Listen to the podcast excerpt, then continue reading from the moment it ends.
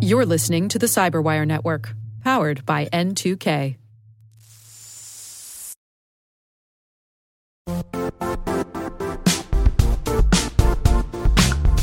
Don't struggle to align your organization's cybersecurity with business risk. Get the only solution that goes beyond reacting to threats with vulnerability and risk monitoring. You need the next evolution of MDR, and only Critical Start delivers it. Critical Start doesn't just monitor and respond to threats. They put you in control by detecting suspicious activities, quickly responding to contain threats, and identifying your most critical assets and protecting them against vulnerabilities and exposures. With continuous visibility, expert guidance, and measurable risk reduction, Critical Start has redefined what it means to manage cyber risk. Demonstrate provable security maturity to your leadership while positioning your program to achieve the greatest risk reduction per dollar spent. Stop fearing risk and start managing it with Critical Start. Visit criticalstart.com and request a demo today. That's criticalstart.com.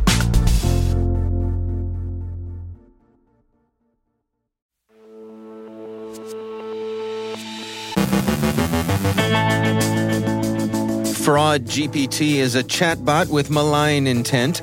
Stealer logs in the C2C market, signs in the blockchain that some Conti alumni are working with the Akira gang. Tim Starks from the Washington Post Cybersecurity 202 on the White House's new National Cyber Director nominee. Maria Varmazis speaks with David Luber, Deputy Director of NSA's Cybersecurity Directorate, on space systems as critical infrastructure. And a kinetic strike against a cyber target. Ukrainian drones may have hit Fancy Bear's Moscow digs.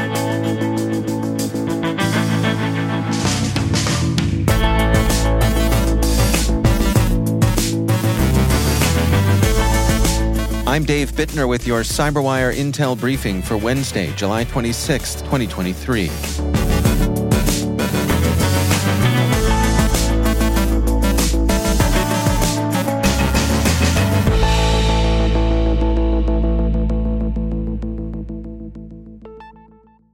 Another malicious generative AI tool is being sold on the dark web, according to researchers at NetEnrich.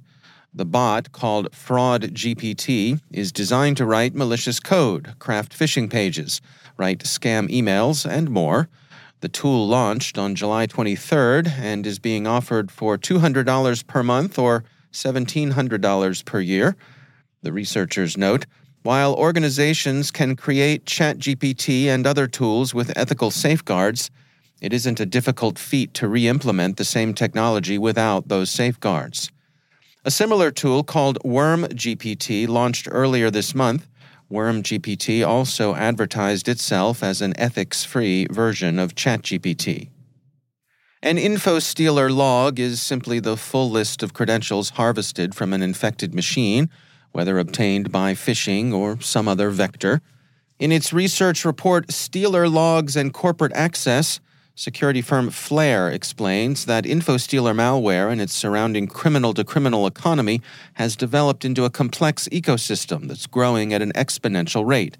Flare writes, the explosive growth rate of InfoStealer malware represents an ongoing and significant threat to all organizations Employees regularly save credentials on personal devices or access personal resources on organizational devices, increasing the risk of infection. The report explains driving factors in the info stealer market by examining over 19.6 million stealer logs. These logs are regularly sold on the dark web after an infection. By examining the logs, Flare was able to determine that 46.9%, or more than 8 million, had access to Gmail credentials, while just over 1.9% had access to business application credentials like AWS, Salesforce, and GCP. Logs, which contained credentials to financial institutions, were sold for almost 7.5 times as much as those with access to consumer applications. Most Stealer logs are distributed on Telegram via private or public channels, but Russian Market a dark web marketplace is also a popular site to purchase them. Genesis Market had been a popular clear web online log store until its recent takedown by law enforcement. It now operates exclusively and at a reduced rate on the dark web. Flare goes on to outline three tiers of InfoStealer logs for sale. Tier 1 contains high value corporate credentials. Tier 2 holds banking and financial service credentials. And Tier 3, finally, consists of more run of the mill consumer application credentials. Credentials seem to be gathered all too often from accounts whose users cross their personal devices with work devices and save their credentials to their browser for ease of access. While saving credentials may be easier in the long run, the user is essentially putting all their access eggs in one basket, allowing crooks who can pick up that basket to walk away with some pretty valuable items. Researchers at Arctic Wolf Labs, through blockchain analysis, assess that actors from the recently splintered ransomware group Conti are likely either working with the Akira gang now or were working with Akira and another group at some time. The researchers conclude in some instances of pattern analysis, Arctic Wolf Labs has observed cryptocurrency address reuse between threat groups, indicating the individual controlling the address or wallet has either splintered off from the original group or is working with another group at the same time. Akira's code shares many similarities with Conti's, but the presence of what is, after all, widely accessible leaked code isn't conclusive evidence of collaboration. However, the reuse of known blockchain addresses can indicate that at least one former member of Conti has joined Akira. Arctic Wolf says in at least three separate transactions, Akira threat actors sent the full amount of their ransom payment to Conti affiliated addresses. The three transactions totaled over 600,000 US dollars. The researchers note that Akira is probably an opportunistic organization and has taken advantage of mostly small or medium sized businesses who are not employing multi factor authentication. According to Akira's leak site, the group has compromised at least 63 organizations since their inception, with approximately 80% of their victims being small to medium sized businesses. Notably, some of the victims have been removed from the leak site. And finally, according to the Telegraph, Ukrainian drones that hit Moscow on Monday, which Moscow said did little damage, appear to have struck an office building that houses the GRU's Unit 26165, an organization responsible for Russian offensive cyber operations. The unit's activities are best known under their Fancy Bear nickname. Ukrainian officials said more attacks against Russia could be expected and derided Russia's ability to defend its own airspace. Ukraine's Deputy Prime Minister Mykhailo Fedorov said, Today at night, drones attacked the capital of the Orks and Crimea. Electronic warfare and air defense are already less able to defend the skies of the occupiers. So, whether by accident or intention, the kinetic and cyber phases of the hybrid war seem to have converged this week at a Moscow office high rise.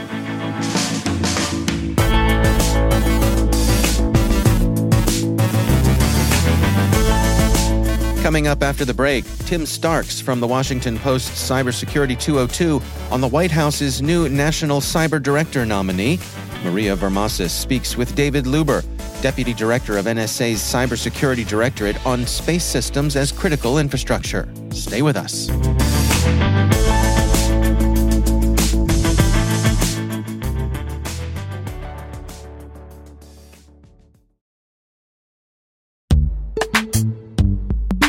Every day, your IAM tech debt grows. Your multi generational services struggle to work together.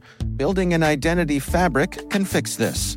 It makes all your identity tooling stronger and allows you to connect any app to any service you want to use with zero coding, zero maintenance, and zero app downtime. Strata's identity orchestration platform separates the identity logic from your applications so you can optimize existing IAM tools and manage them in a single control plane. Now, every vendor, standard, and architecture work together. In short, building your identity fabric means you can secure your non standard apps, keep your complex access policies, retire outdated IDPs, and modernize in record time. So build your fabric with Strata Identity and get rid of tech debt for good. Visit strata.io slash cyberwire, share your identity priorities, and receive a pair of AirPods Pro. Offer valid for organizations over 5,000 employees. Connect today at strata.io slash cyberwire.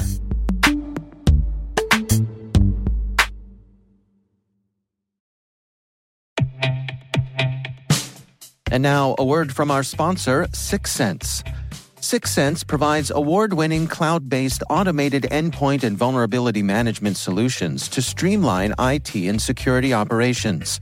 With its advanced platform, businesses gain complete visibility and control over their infrastructure, reducing IT and security risks and optimizing operational efficiency. With Syxsense, you'll get real time alerts, risk based vulnerability prioritization and remediations, and an intuitive automation and orchestration engine so you can focus on your core business goals. Confident in the knowledge that your enterprise is secure, compliant, and running smoothly. To learn why enterprises choose Syxsense, visit syxsense.com.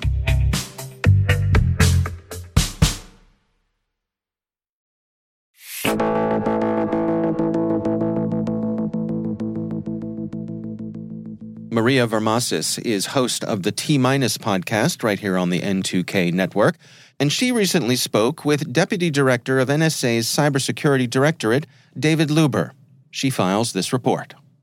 Thank you so much for joining me today, Dave. I really appreciate it. And we get to talk about my favorite topic, which is space cybersecurity. So, um, you are the perfect person to start us off with an overview of what is the state of cybersecurity in space right now?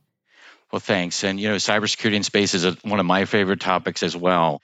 And I always think about uh, cybersecurity as a team sport. And as you look across uh, the U.S. government and our community, uh, within the Department of Defense, the Space Force, CISA, NIST, and our defense industrial base, as well as the Department of Commerce, we're all working together when it comes to ensuring that we have the right cybersecurity uh, for our current and future space systems.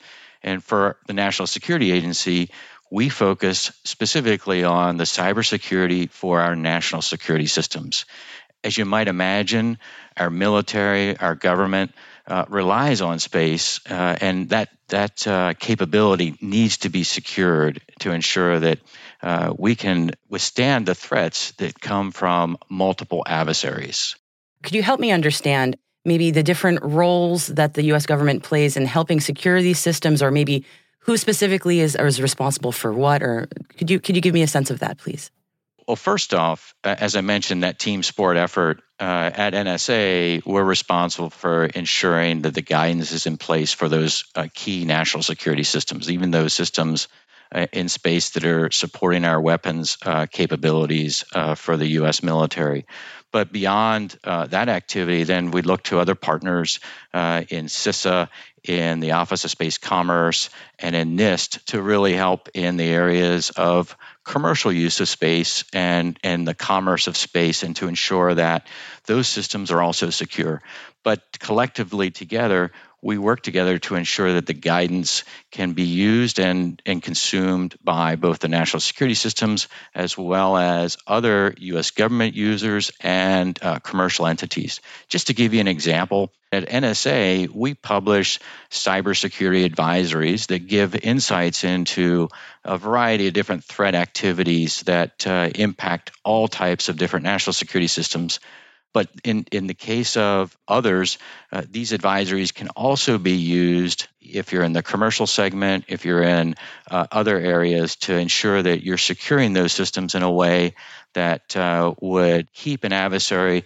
And when I talk about adversaries, I think about the adversaries of Russia, the PRC, Iran, North Korea, and even the non state actors like ransomware actors from penetrating uh, those key systems.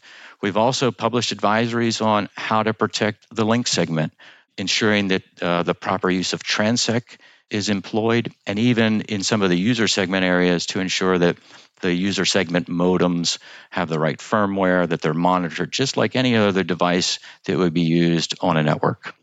I'm very curious to get your thoughts on the calls for designating space as a critical infrastructure. In your view, would that help move things along in the right direction, or what what would that materially impact if space were to become uh, designated as critical infrastructure? Well, first, I'd offer that uh, the, the, White House has not made a decision uh, regarding uh, space as a critical infrastructure. And if called upon by the White House for insights and, and thoughts on that, obviously NSA would provide uh, input to that decision. But collectively, I'd offer too that the team is already working well together. And uh, absent any sort of decision, uh, we will continue to focus on how we work together as a team across the U.S. government, but in particular, that very important partnership between government and industry, because I think that's where uh, the power of partnerships really come together. Sharing insights, sharing guidance, and ensuring that we can change as the threat uh, arena changes as well. Just as we're talking right now, there are new vulnerabilities being discovered. There are changes that are happening in the cyber ecosystem. So, this is not something that you publish and you're finished. This is something that's continuous that we need to work together on uh, over time. And as space and commercial space, especially, continues to, to grow at an astounding pace, I'm wondering are there any maybe emerging technologies that are of interest that uh, you feel could present great opportunities for perhaps hardening systems or helping move along the maturity of cybersecurity and space systems? Absolutely. You know, when I think about any type of system out there today, some of the things that I immediately think about, especially for uh, the space ecosystem, is concepts like implementing zero trust within ground system segments. It's a different uh, thought process, but really ensuring that zero trust principles are applied and that we have the indications when one of those threat actors are attempting to gain access to those systems or if they are successful because zero trust does assume breach that they have little maneuver space to actually impact the actual space systems themselves i'd also offer that uh, building in cybersecurity from the beginning if we look back in time some of the early space systems didn't necessarily consider cybersecurity as one of the primary requirements during the acquisition, development, implementation. So I think it's really important for us to think about how we ensure that cybersecurity is thought about during the actual development within the entire ecosystem that I mentioned earlier. And then for, uh, in particular, for national security systems, but not just national security systems, the future of cryptography we need to ensure that we have quantum resistant cryptography for our national security systems and US government systems, as well as commercial systems, to ensure that cryptography advances along with the space systems uh, and all that ecosystem that I just mentioned. And then lastly, I'd say that the complexity of space systems in proliferated LEO architectures now demand the ability for those systems to be able to communicate in space from system to system. So, different technologies, different applications of cryptography, and zero trust, I think, are all areas that I think are not only emerging, but uh, in, in many cases critical to ensure that current and future space systems can be relied on by the national security systems owners. Dave Luber at NSA, thank you so much for walking me through this today. Uh, I'm always fascinated hearing about not only what NSA is doing, but also space cyber, personal passion of mine. I really appreciate your time and expertise today. It was great to be here today. Thank you. That's Maria Varmazis from the T Minus podcast speaking with David Luber, Deputy Director of NSA's Cybersecurity Directorate. If you've not yet checked out T Minus, what are you waiting for? It's a great show. Check it out.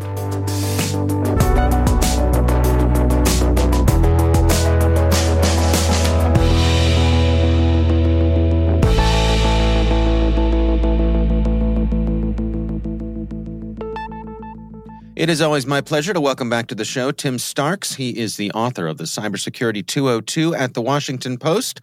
Tim, welcome back. Howdy, Dave. So, uh, your most recent uh, posting here over on the Post's website uh, is titled White House's Pick for National Cyber Director is Met with Praise and Questions. Um, take us through what's going on here because it's not exactly straightforward. Yeah, this has been a somewhat odd sequence of events you'll recall that toward the end of last year, we found out Chris Inglis was leaving as the very, very first national cyber director. Mhm. Uh, that's that's that position that has a strategic and advisory role to the president. It's kind of the replacement for the cyber czar that used to, to be existing in the White House. He left one of his deputies, I, I think his principal deputy, uh, Kemba Walden, has been serving as an acting director, and by pretty much all accounts, doing an excellent job of it. Uh, she's she'd overseen the rollout of the national cybersecurity strategy. She led the uh, development of the implementation plan. People were expecting her to to get the nomination, but it kept not happening. She took that job in February, and then me and a colleague, Ellen Nakashima, we both combined on a story last week that wrote about her being told she was not going to get the job because of personal debt issues that uh, most people were pretty skeptical should have been or, or were the real reason for her not getting the nomination. Hmm. So today, uh, or, or I guess I should say yesterday, uh, the White House announced that Harry Coker, that's a name that we put in that story last week, was as the favored candidate. Harry would be the nominee. He's a former NSA CIA official. Actually, was part of the transition team for the Biden uh, Harris administration. Has some cyber experience, but there's some questions about how much compared to especially Kemba and, and maybe other potential nominees. And I think that's where we end up. You know, people seem to think highly of him overall. Uh, he has some he has support on the hill from key figures. So um, you know he has support. You know, Chris Inglis uh, told me that he thought he'd be a good candidate. That I think that gets us up to speed. It's kind of a long winding saga so far. Yeah, I mean, it's interesting to me that um, you know Coker seems to have a lot of support. There's there's little question that he can come at this from a leadership point of view. Like he has all the experience there to to lead an agency. But uh, your reporting, uh, you spoke to some folks who may have some skepticism when it comes to his knowledge, particularly in the cyber realm. Yeah, so I mean, he certainly has some of that. He has been at Auburn University at the McCrary Institute as a senior fellow on cyber. He has advised some cyber companies, but he wasn't necessarily all that explicitly focused on cyber at the NSA or CIA. I mean, it was certainly part of what he did, but I don't think people thought of it as the main thing he did. So if you're looking at someone like him, who, again, like you said, uh, like the people I talked to, even the people who were who were skeptical of him, praised him as a person, praised him as for his leadership, his intelligence. Compare him to like a Kemba Walden, who had been, you know, back at DHS covering cyber, was there when CISA was being uh, stood up and, and and was an attorney, was at Microsoft with the Digital Crimes Unit, was there for the founding of essentially the founding of the National Cyber Director's Office. You know, Inglis came in uh, last year uh, after getting conf- confirmed. I think it was around June of last year. She joined in June of last year as well. So we're talking about someone who who had a lot of capabilities and a lot of experience specifically in this job compared to Harry. And that's I think that's where he you know has has some skeptics about whether he should have been the choice, whether he was the best pick for the job. Yeah. Going back to Kemba Walden, and I, I have to say I'm a little surprised we didn't see more from the Biden administration uh, to fight for her getting this job. It's it's struck everybody as strange because, like I said, everybody pretty much thinks she's done a good job. I I, I say pretty much because I can't think of anybody who has said she's done a bad job. I've heard people you know criticize things like the implementation strategy, maybe having some issues with it, but but nobody said she did a bad job, and and everybody seems to think she's done a good job. She's a black woman. Uh, there are not a lot of uh, black women in leadership positions in the Biden Right. administration, and they Right. prioritize that, you know, and with like Supreme Court nominees and things like that. So it seems like that would have been a factor for her. Harry Coker is also black, so it's not as though they're completely uh, abandoning diversity. But black woman is is a different kind of diversity level we're talking about than a black man, and it's it's it's confounded people. This uh, notion that um, it's an issue of personal debt, to, to what degree do folks think that is truly the case? nobody nobody that I've talked to or nobody that I've seen react to it publicly seems to think that that is the authentic explanation. Sure, that was the Hmm. explanation she was given. I should point out that Kemba, you know, at some time around the same point that the White House was saying that she's not going to get the job, she she pulled herself back from consideration. So that's Okay. something to point out. You know, first off, the, if you go back to the story we wrote last week, you'll see that personnel expert types uh, that we spoke to cannot recall a time that a nominee was sunk by any personal debt. You know, maybe questioned about it, but not sunk by it. And um, it seems to have come out of nowhere as this issue for her specifically. And I think that's part of what makes people skeptical about it. Combined with the fact that she was doing a good job, it makes people think there's something else going on. Will she stay on with the agency? Yeah, she's. I, th- my understanding is that she's staying on indefinitely at, at the as the acting. Um, but what happens after that, once uh, Harry Coker's nomination advances, um, I, I would probably expect her to leave, but I don't think we have a word on that yet. All right. Well, Tim Starks is the author of the Cybersecurity 202 at the Washington Post. Tim, thanks for joining us.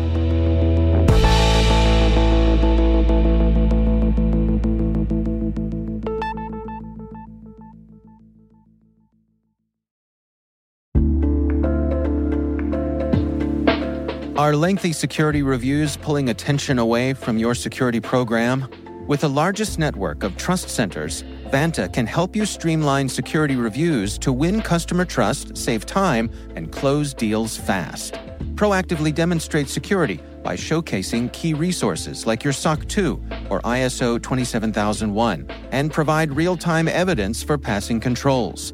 And when a security questionnaire is required, Vanta takes the first pass for you. Visit vanta.com slash cyber to take a self-serve tour. That's vanta.com slash cyber.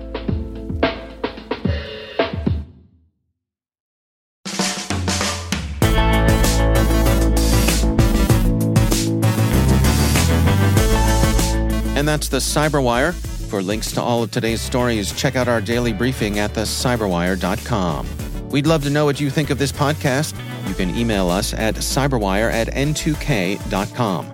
Your feedback helps us ensure we're delivering the information and insights that help keep you a step ahead in the rapidly changing world of cybersecurity.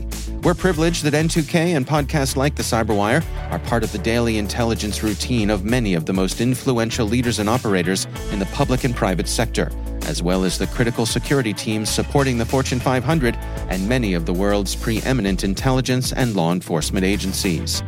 N2K Strategic Workforce Intelligence optimizes the value of your biggest investment, your people. We make you smarter about your team while making your team smarter. Learn more at n2k.com. This episode was produced by Liz Irvin and senior producer Jennifer Eiben. Our mixer is Trey Hester, with original music by Elliot Peltzman.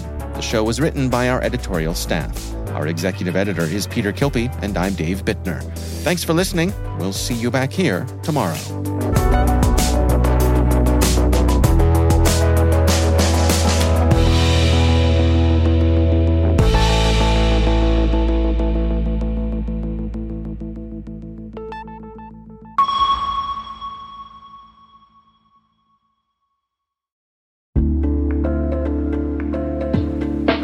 Hi, everybody. It's Maria Varmazis here, your host over at T Minus Space Daily, and sometimes a guest on Hacking Humans, too.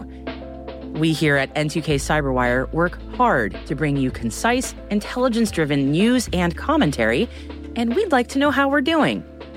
Please take a few minutes to complete our audience survey and share your feedback to help us continue to grow and meet your needs visit cyberwire.com slash survey. That's cyberwire.com slash survey to get started. Thanks so much for your input as we reach for the stars. It means the universe to us.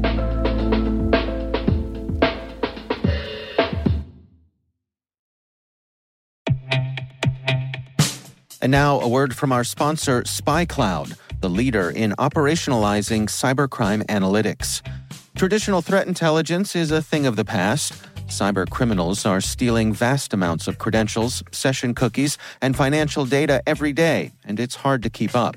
SpyCloud is the trusted partner businesses turn to to fully understand their darknet exposure risk and neutralize threats before it's too late. SpyCloud alerts your organization as soon as an employee or customer's data appears on the dark net, so you can act faster than bad actors to prevent cyber attacks like ransomware, session hijacking, account takeover, and online fraud. With insights from the industry's largest repository of recaptured data, protect the digital identities and systems most important to your business. Get your free corporate darknet exposure report at spycloud.com slash cyberwire and see what information criminals have in their hands today. That's spycloud.com slash cyberwire.